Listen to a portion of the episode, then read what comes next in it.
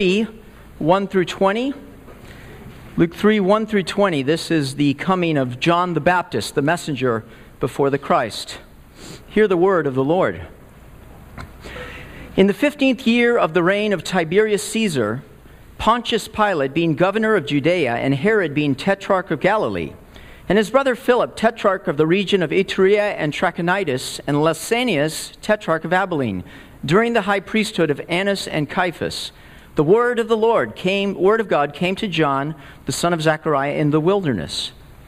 And he went into all the region around the Jordan, proclaiming a baptism of repentance for the forgiveness of sins. As it is written in the book of the words of Isaiah the prophet, the voice of one crying in the wilderness, Prepare the way of the Lord, make his paths straight. Every valley shall be filled, and every mountain and hill shall be made low and the crooked shall become straight, and the rough places shall become level ways, and all flesh shall see the salvation of God. He said, therefore, to the crowds that came out to be baptized by him, You brood of vipers, who warned you to flee from the wrath to come, bear fruits in keeping with repentance, and do not begin to say to yourselves, We have Abraham as our father. For I tell you, God is able from these stones to raise up children for Abraham. Even now the axe is laid to the root of the trees. Every tree, therefore, that does not bear good fruit is cut down and thrown into the fire. And the crowds asked him, What then shall we do? And he answered them, Whoever has two tunics is to share with him who has none, and whoever has food is to do likewise. Tax collectors also came to be baptized and said to him, Teacher, what shall we do? And he said to them, Collect no more than you are authorized to do. Soldiers also asked him, And we, what shall we do?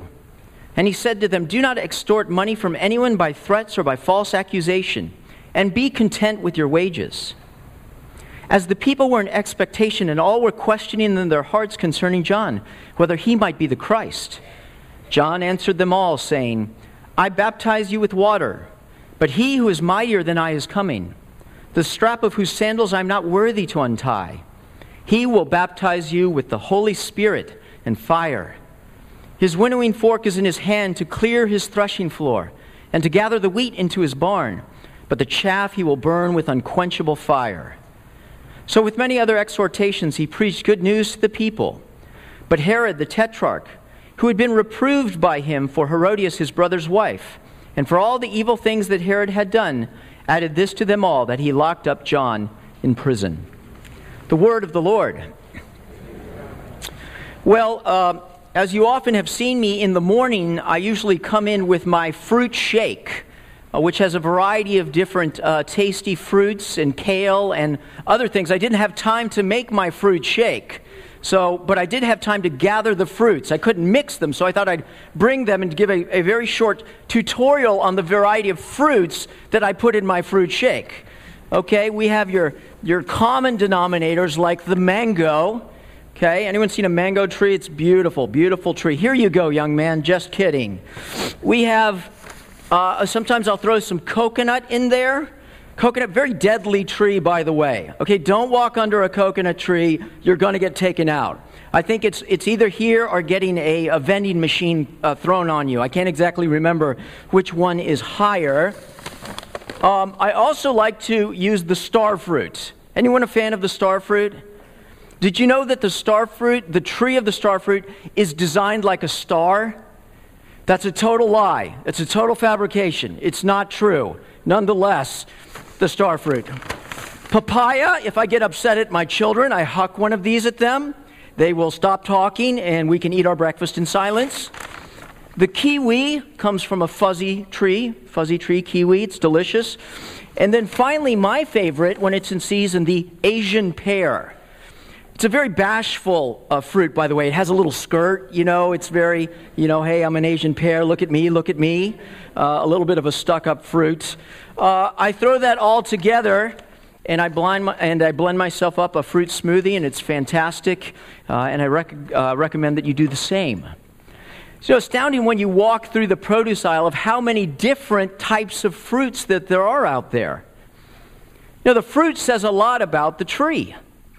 Tree and the fruit are inexorably connected. You know, you'll never ever see a news release that comes out that says something like this We've never seen this before, but this apple tree all of a sudden started producing oranges. Amazing. We don't know what happened. Never happened in the history of the world, it never will.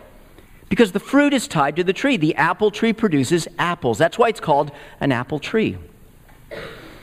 There's an integrity to what's inside and what's outside. You look at trees, and you know, I look at some of them and I'm like, I, don't, I have no idea what that tree is. But when it's in season, it's easy, isn't it? That's an apple tree, it's full of apples. The word fruit is used in a variety of contexts, though, isn't it? Not just produce. We talk about the fruited plain, right? The produce of the earth. We talk about the fruit of one's life. Do they lead a fruitful life or do they lead a barren life? Fruit essentially is what you bear. And this passage is all about fruit, and it's all about people. You see, our deeds are connected to our heart.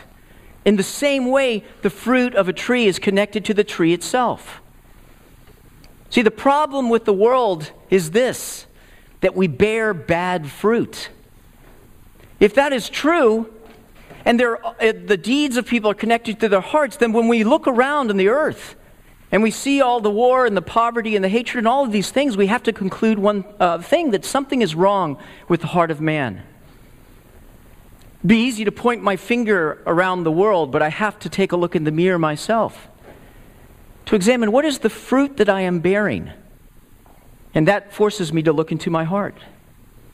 All too often, the fruit of our actions on this earth is death. The question is this I want to change, but I can't seem to.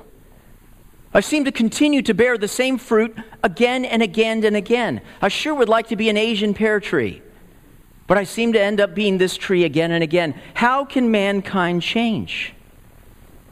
The beauty of this passage is that God is coming. And the gospel is all about God's ability to change you into the person that God has called you to be. And so God comes to bring the hope of the gospel. But God also comes to bring the magnifying glass of the gospel. Jesus says, Do you think that I came to bring peace on earth? No, I tell you, but division. He's come so that the hearts of many will be revealed. The message of the gospel is hope that God can turn people from being enemies into sons of God, from those who live evil lives to those who live holy lives, to those who deserve wrath to those who merit praise. And so we, like the people that John the Baptist is talking to, must respond to this message. Repentance by faith, producing fruit that is in accordance an external change validating an internal result. A repentant heart, my friends, will result in a holy life. And so I want you to think about this passage, not as a spectator, but rather that John the Baptist, through his words, through my preaching, is coming to you today and giving the same message prepare the way of the Lord, make straight paths for him the king is coming, and the king has come. What will he find when he comes to your door? And so, John's message for us is simply this number one, we have to prepare for his coming.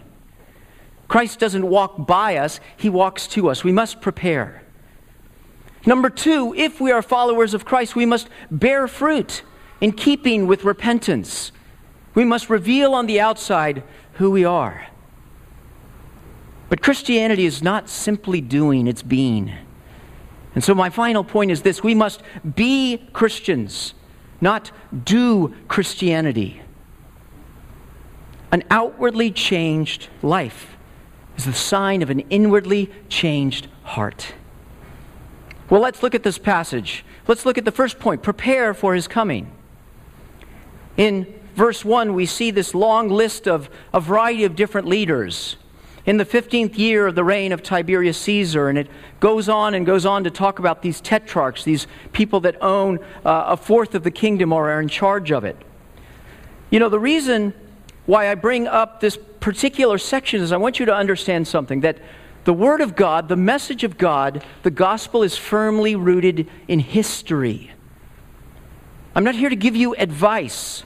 I'm here to tell you about something that has happened. The Word of God has come, it's entered into our world. You know, this is a profoundly historical passage that's validated by the Jewish historian, the ancient historian Josephus. All these people were alive at a certain time. These things did not take place in a corner. And it says, A word from God came to John the Baptist. Now, when we think of the word, we usually think of the word logos. But this isn't the word logos, it's the word rhema. So, a better way to think of it is not the word came, but rather a word came, a specific word a specific message came. And I want to suggest to you that it was a message planned long ago, implanted in the Word, that is coming to fruition at this time. And John, the receiver of the message, the messenger, says, We went into all the region around the Jordan, proclaiming a baptism of repentance for the forgiveness of, for forgiveness of sins. John was a crazy character, by the way, if you went and saw him. You know, he wore this, this uh, coat of kind of like a, a skin, if you will, of an animal and a, and a belt, and he ate locusts and wild honey. One of those guys, like right out of the Old Testament, you know? A little bit wild. And he starts uh, proclaiming a baptism of repentance for the forgiveness of sins. Now, we think about baptism, and it's very common for us uh, we baptize our children and so forth. But this was not a common ritual that was done back in that time. In fact, there really were only two types of baptism that we could see going on in the Jewish community. The first was if a Gentile was a proselyte, wanted to become a Jew, be included that there would be a baptism of him after he went through all the necessary steps. It was a symbol of uh, kind of induction into the community. The other one was dealing with some of the more uh, zealous and rigorous sects of Judaism. The Essenes, I don't know if you've heard of them, they were like ultra Jewish. And they would baptize themselves. It was a ritual, like a purification or a cleaning, if you will, much like we take a bath. It was a religious bath. John the Baptist wasn't doing either of these things.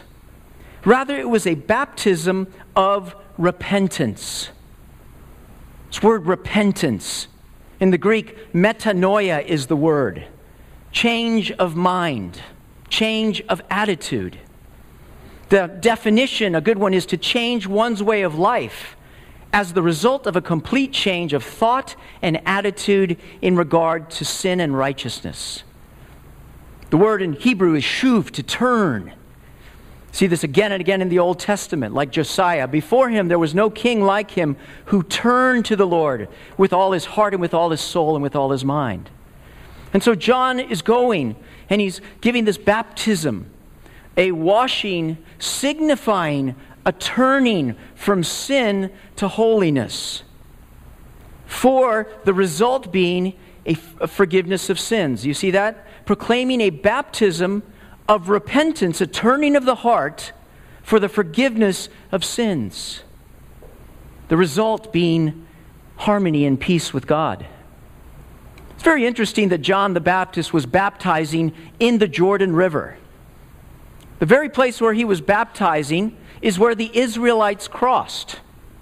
Remember a people that God took and led to a place where he would give them rest? Remember the first time the Israelites under Moses, right? They refused to cross, they refused to obey, they turned back. And yet, under Joshua, they did cross. They were baptized in a sense, obeying. John the Baptist is doing the same sort of thing. He's saying, You're going in the wrong direction. Turn and repent of your sin. Change your attitude and mind and your life for the forgiveness of sins. This message that John received came long ago, didn't it? As it is written in the book of the words of Isaiah a voice of one crying in the wilderness, Prepare the way of the Lord, make his paths straight. Every valley shall be filled, and every mountain shall be brought low And the crooked shall become straight, and the rough places will become level, and all flesh shall see the salvation of God. The messenger has been activated. Now, the question we have to ask is this Where, What is this way we are to prepare? Prepare the way of the Lord. We still do it now in our various cultures. You know, when a, a king is coming, back then, or in a, in a country that is poor, if, the, if uh, uh, one of the Secretary of State of the United States came, they would prepare the way from, for him. They would go ahead, if the, if the road was rough and there was rubble on it, they would clean it. They did it back then if a king was coming. They wanted to welcome the king. And so they would do whatever they had to to try to make an easy path for him to get to them, because that would signify that they wanted his presence. But if the path was too hard, the king would go around and he would not come. He would pass them by. But John is saying, prepare the way of the Lord. The Lord is coming. He's not going to go around. So you must prepare the way. It's a command, not an option. How will you receive him? By building a highway or building a barricade. Where is he coming? Every valley shall be filled, and every mountain shall be brought low. I want to suggest to you that the path the king is walking on is your heart. Because this language about valleys and about mountains and about crooked and straight is about morality, it's about your heart. Remember Mary's prayer in Luke?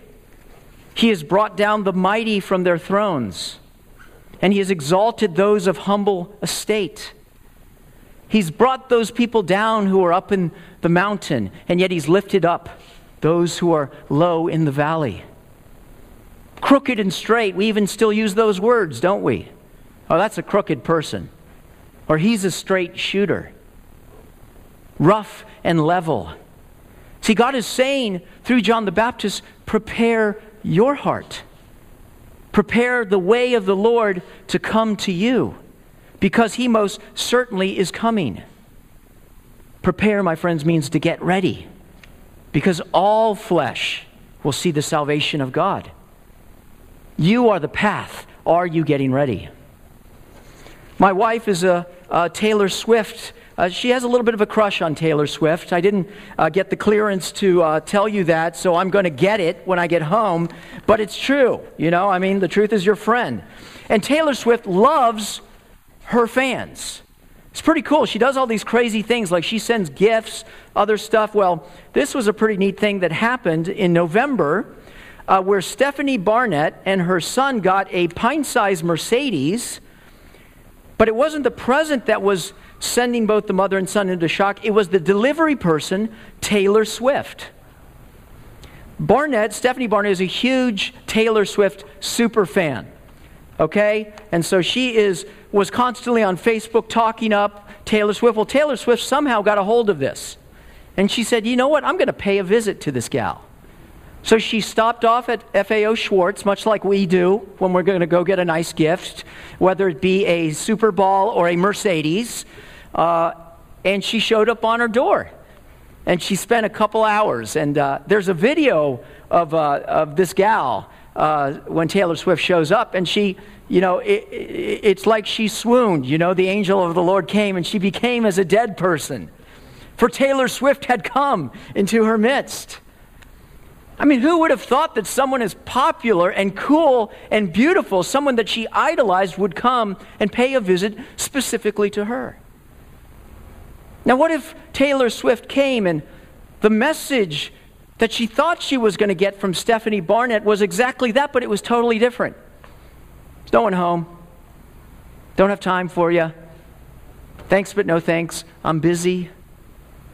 No, I can assure you, Stephanie made a highway to her heart because Taylor Swift was willing to come.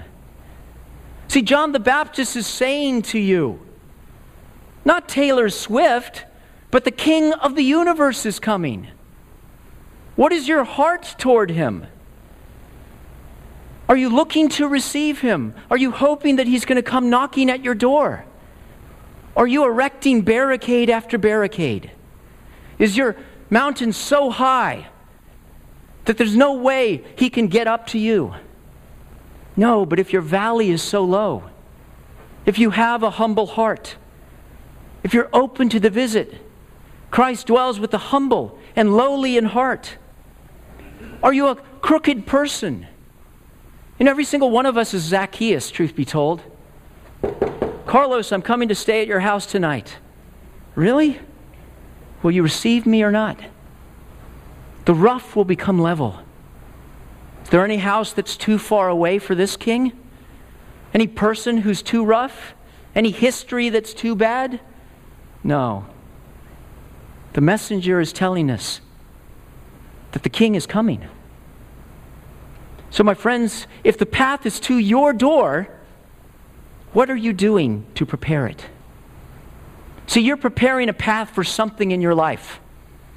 I don't know what it is. You're constantly maintaining this landscaped entrance. Maybe it's success. I'll do everything I can to make sure if success drives by, it's going to come to my door. And so I shape my life in such a way that success has to hit me. I work long hours. I neglect people. I may neglect my health. I may neglect the important things in life because the only thing that is important to me is success coming to my door. Maybe it's comfort. Maybe it's the love of another person. Maybe it's significance. I don't know what it is. But you see, the king is coming for you. And so you must make your highway personal for God. You must make a decision what path you will give into your heart. You may have to make some road renovations if the kingdom king is coming. If you want the king, you may have to get off of your high horse. If you want the king, you may have to lift up your head and believe that he might come to your door. I'll tell you some things you don't have to do. You don't have to have your act together for the king to come. You may be rough, but he's the one that makes the path level. He's the one that makes the path straight. This is a question of your heart. Prepare the path, for the king is coming. This brings me to my second point that we must bear fruit to illustrate our heart receiving the king. Notice in verse 7, he says, Therefore, to the crowds that came out to be baptized by him, You brood of vipers, who warned you to flee from the wrath to, the come, to come. Now, I'm scratching my head. If he's saying this to the crowd, You brood of vipers, who warned you to come. Well, I'd be saying, Well, you warned me to come. Now, he's not talking to all of the crowd. Indeed, he's actually, if you look at other places in this, this passage is in a couple other gospels. He's saying it to the Pharisees. He's saying it to the teachers of the law. In fact, he's, he's saying it to everyone who does not think or want a visit from the king. You brood of vipers, who warned you to flee from the wrath that is to come? In other words, this king who's coming is coming to set things right, and you can't stop him. But these people are being imposters. They're coming out, they're doing the religious thing, you know. I mean, John the Baptist, yeah, okay, he's, you know, he's got the eye of the people. And so I will go out and I will be baptized as well. I'll be repentant, at least on the outside. John the Baptist says, uh uh-uh. uh. we are not talking about religion here, people. Who warns you to flee? Produce fruit in keeping with repentance. In other words, if you really are repentant, if you are really coming for this baptism, you will produce something, fruit in your life that is in keeping with your heart. See, your fruit, your actions, is a symptom of what is going on inside of you. So, religion is not good enough. What we are looking to see is righteousness. Don't say that Abraham is your father just because you're Jewish, just because you've been in church all of your life, just because you know all of the rituals and things to do. That is not enough. For even now the axe is laid at the root of the trees. Every tree, therefore, that does not bear good fruit is cut down and thrown into the fire. Do you sense the urgency and immediacy of what John the Baptist is saying? Never heard Jesus referred to as an axe. But it is saying that, isn't it? It's at the root. The king has come. Don't forget that Christ is the king. And he made us. We are his subjects. Well, I don't believe that. Well, good luck to you. How's that working out for you? The king has come. And the Christ has come to bring division. He will refine his people with the, like a refiner with his soap. Every tree that does not bear fruit. I love that it says every tree, that it says that instead of every tree that is not bearing fruit. It says every tree that does not bear fruit. In other words, hear my message. Everyone who does not respond to my message. It's not everyone. I'm, I'm coming to do an inspection. Your parents ever come and do an inspection?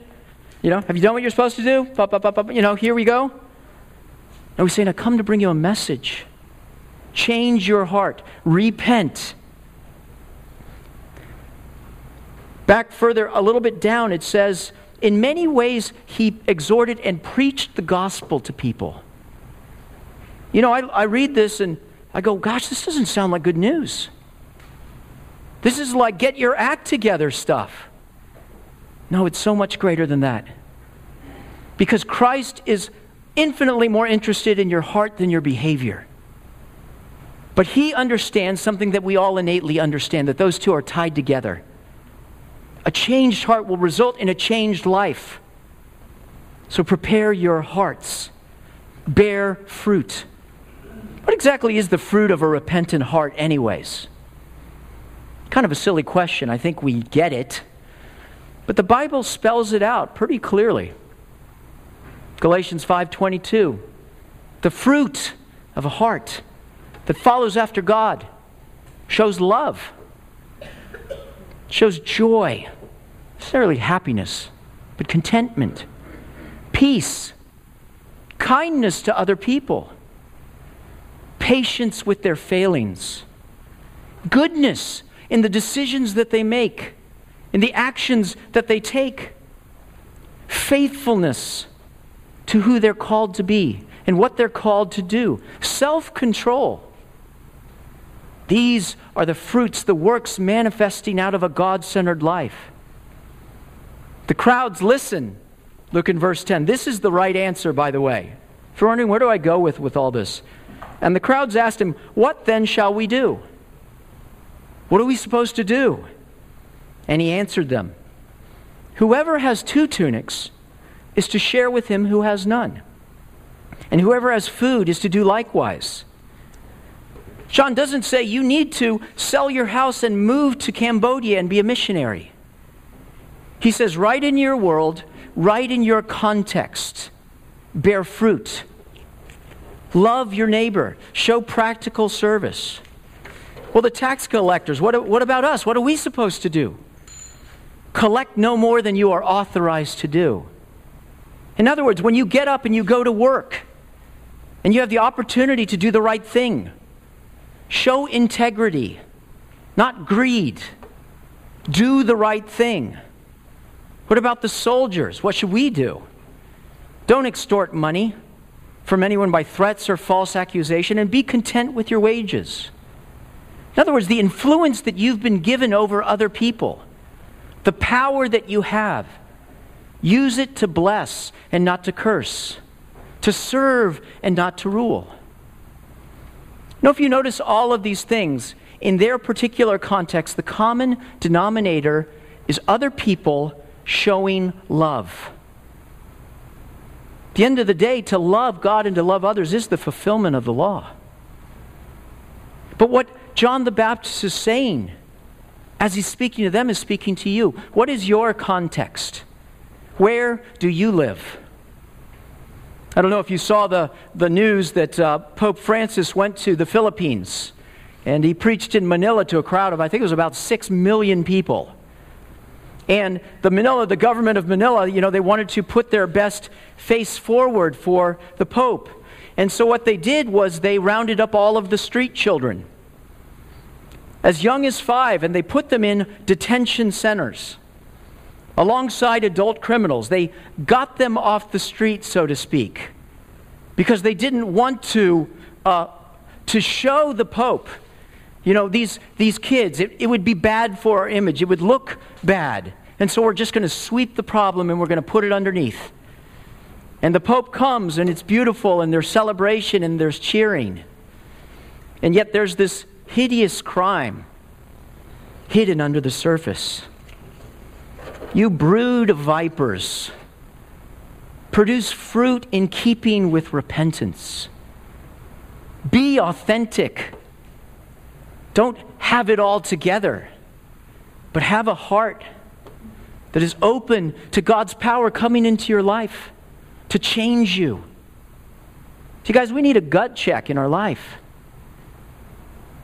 Are we doing the same thing? Do I say I love God, but I hate my neighbor?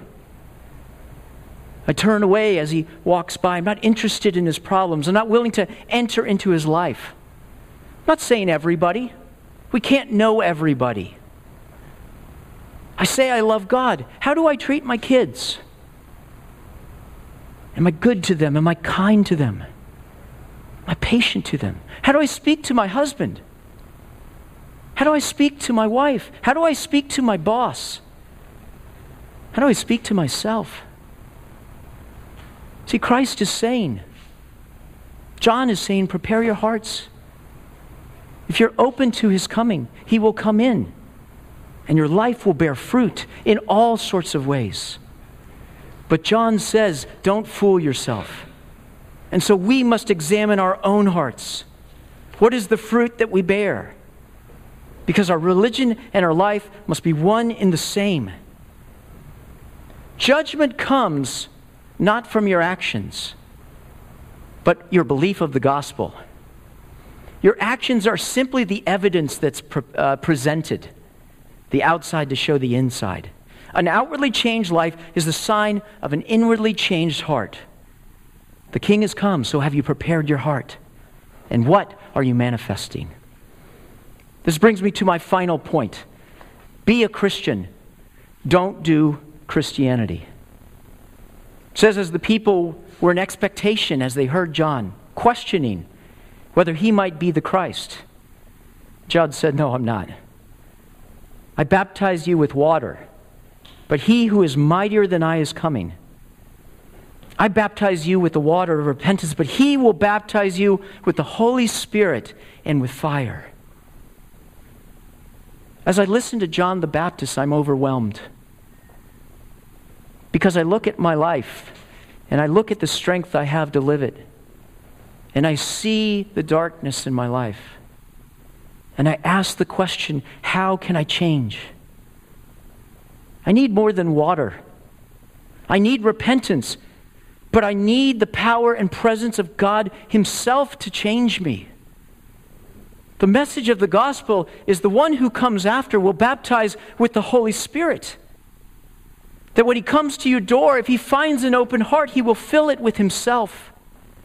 And the reason you will live a changed life is because you are a changed person.